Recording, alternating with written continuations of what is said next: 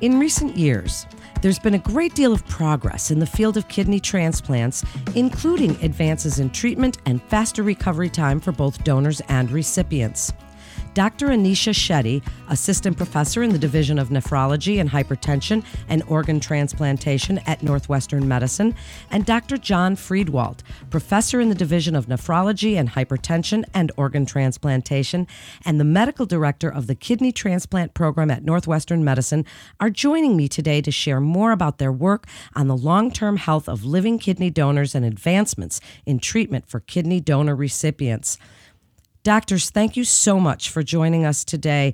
This is such an interesting topic. Dr. Friedewald, I'd like to start with you. You recently published a study examining the association between living kidney donation, hypertension, and long term EGFR.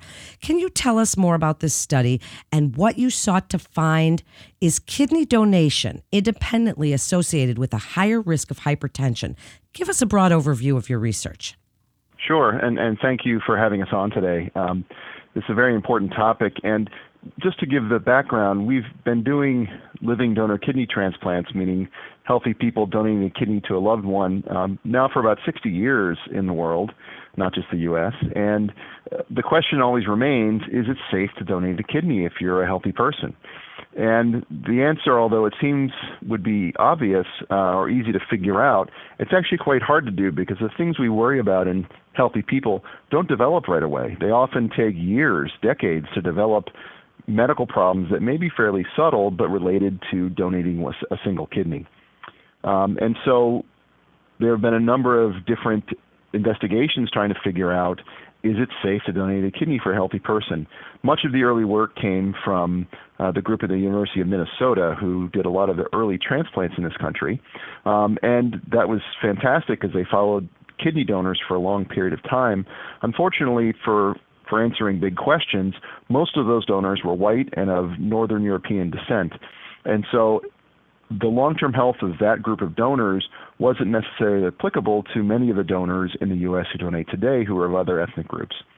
And so what we did for this study was to take a collaborative approach. Um, although we're a big transplant center, to get large numbers, we have to collaborate with multiple other transplant centers. And so six transplant centers got together, um, all that do a lot of living donor transplants, and then have a diverse um, makeup of ethnicity for donors. And followed up donors and reached out to donors who'd given kidneys in the past to see how they're doing. And um, that was a, a, big undertaking. Believe it or not, that's a lot of effort to track down uh, all these people and get information about them. And we asked some simple questions How are they doing? Um, how is their kidney function? And did, did they develop high blood pressure? Um, we know that from previous studies that kidney donation can be associated with an increased risk of high blood pressure. Um, but it's very hard to isolate the effect of just donating a kidney compared to others. Ideally, we would have two identical twins. One would donate a kidney, the other one wouldn't, and we could follow them and see how they do. But those studies are, are of course, impossible to do. And so, what the approach has been, and the approach we took, was to find otherwise healthy and similar people who didn't donate a kidney, because again, kidney donors are selected to be quite healthy people to begin with, um, and then follow them over long periods of time. And in this study, we were able to do that by drawing from two other large, what are called cohort studies, one called ARIC, A-R-I-C, and the other one called CARDIA, where uh, tens of thousands of healthy people have been followed for decades to see what their long-term health is. And we're able to draw from those studies in collaboration um, a comparison group of healthy people who are young uh, and similar to the donors here who donated kidneys and at the other five centers. And we're able to follow and compare their outcomes, their rates of high blood pressure, their kidney function compared to the people that donated. And what were your findings? Help us to understand that association between the living kidney donation. Yes, thank you. So, the, so the first the first question, and, and this study is ongoing. So we are continuing to get, glean new information from what we've we've gathered from these donors who have who have um, thankfully participated in this very important study. But the first thing we found, and we asked a very simple question, is does donation increase your risk of developing high blood pressure? Um, we know that high blood pressure is a very common condition in the United States, but does donation affect that risk? And number one. And number two is does your ethnicity affect that risk? And so for this study, we looked simply at people who are of Caucasian descent or of African American descent and to see if there was a difference. Now, we know at baseline that people of African descent have higher rates of high blood pressure than Caucasians. So that was known. Um, but the question was, would donation affect that differently? By taking out a kidney, we know the remaining kidney that's left in the donor um, c- compensates and increases the work it does, and that may affect blood pressure. So what we found was, in fact, that both um, Caucasian and African American donors both had higher rates of high blood pressure that could be attributed to donation. So about a 19% increased risk of, of high blood pressure at some point after donation that could be attributed to, to being a donor. And that was compared to healthy, what we call healthy non-donors. Um, but the one thing we found that was interesting is that in the general population, we know that being African American uh, does increase your risk of getting high blood pressure compared to other ethnicities. In the donor population, it was irrelevant. So both Caucasian and African American donors had the same increase in risk of developing high blood pressure. It was similar between the two groups. There wasn't an excess risk for African American donors. So that was the primary finding of, of blood pressure. The second question we asked was kidney function. And uh, one just unfortunate fact about life is as we all age, we lose kidney function. That kidney function kidney doctors refer to that as glomerular filtration rate or GFR, and we can measure how that decreases over time. And everyone loses GFR as we age naturally.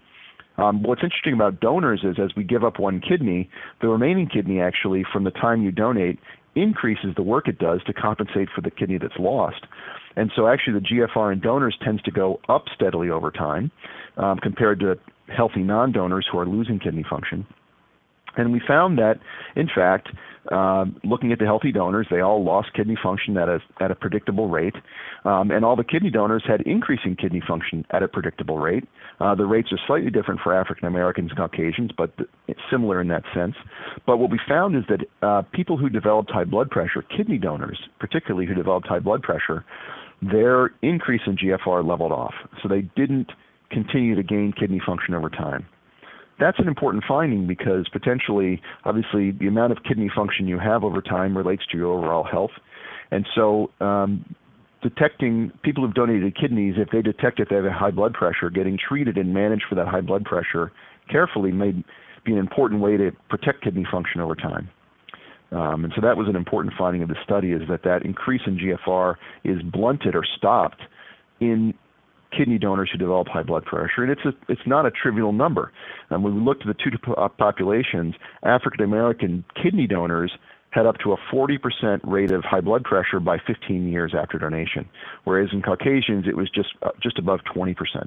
Um, and so it's a significant group of donors who may develop this, and so it's important that they understand how how necessary it is to be followed up over time kidney donors tend to be healthy people and they feel often i'm healthy i feel fine i don't need to see a doctor. And we remind kidney donors how important it is to maintain long-term medical follow-up to detect things like high blood pressure that can be treated Wow, that is absolutely fascinating. Dr. Friedewald, are there any implications coming out of this study that may affect patient care? You, you mentioned that they need to be followed up after donation. And so, post operation, that living donors, what would you really like them to know? Expand a little on the follow up. What are they supposed to do? Yeah, that's a it's a great and important question. And again, um, the way it works generally is that uh, UNOS, the United Network for Organ Sharing, has set forth guidelines, whereas transplant centers tend to follow up kidney donors for two years following donation, and we report on their outcomes. And so, actually, UNOS keeps records about the outcomes of donors. But beyond two years, um, typically kidney donors are asked to follow up with a primary care doctor. Uh, and again, it's important to remind them that even though they may feel fine, you know, hypertension or high blood pressure is known as a silent killer. You don't necessarily know you have it unless you're checking. And so it, it's really, I think this study, if anything, underscores the importance of having both your blood pressure and kidney function checked on an annual basis forever if you are a prior kidney donor. It's really great advice. Dr. Shetty, could you tell us about the patient education initiatives that you've been involved in?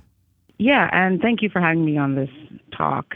um, Northwestern has been trying to um, start a lot of patient education initiatives that will help both potential transplant recipients and potential living kidney donors go through the process in an, in an informed way.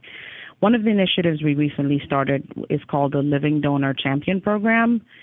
Essentially, it addresses the fact that it's really hard for somebody who needs a kidney transplant because they have advanced kidney dysfunction to walk up to a friend or family member and ask them for their kidney. It's really hard to do that. And as a result of that and other reasons, um, a lot of recipients that we evaluate for transplant don't have donors who are willing to donate a kidney to them. Um, the Living Donor Champion Program addresses that deficit. What it does is it it's held um, at a certain frequency at Northwestern. It's free of charge to attend, and it addresses one education required to know about transplant and know about living donation so a recipient can talk to friends and family about this process. And two, we give potential recipients and their family members tips and tricks on how to open the conversation. What do you say when you want to talk about your, your kidney disease? How do you talk about your evaluation? How do you go about breaking this conversation that is so sensitive? We give them tips about social media sharing, tips about how to share in church, how to share in your friend circle. And all this is done not by a physician or a nurse, but by a recipient who has had a transplant before or by donors who have donated their kidney before and now are part of this program. So it's much more relatable. And the purpose for this is to make it so much easier for patients who need transplants to potentially find a donor for themselves. What a great program. And Dr. Shetty, what are some other projects that you're working on right now? So, in the spirit of patient education, there are a few other things that we are working on at Northwestern with Dr. Friedewald's leadership. Um, we underwent, underwent this massive quality improvement process in our living donor program um, with the primary purpose of making the, the process of evaluation, both for recipients and donors, more efficient, more individualized to the patients, and ultimately to decrease the time it would take for someone to go to, from the first point of contact with our with our division to to the actual transplant. And as a part of that quality initiative, um, a few different things have resulted. There are a lot more educational materials that are coming out of that initiative in the form of videos that educate patients about different aspects of transplant, um, one pagers that we can hand out to patients for, for sort of a quick review.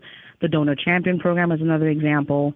We're also trying to minimize the number of visits donors have to make down to the center so we're trying to respect their schedules because donors are taking this time out of their life to come get their blood testing, come meet the doctors, and they all have lives and jobs, and we want to be cognizant of that.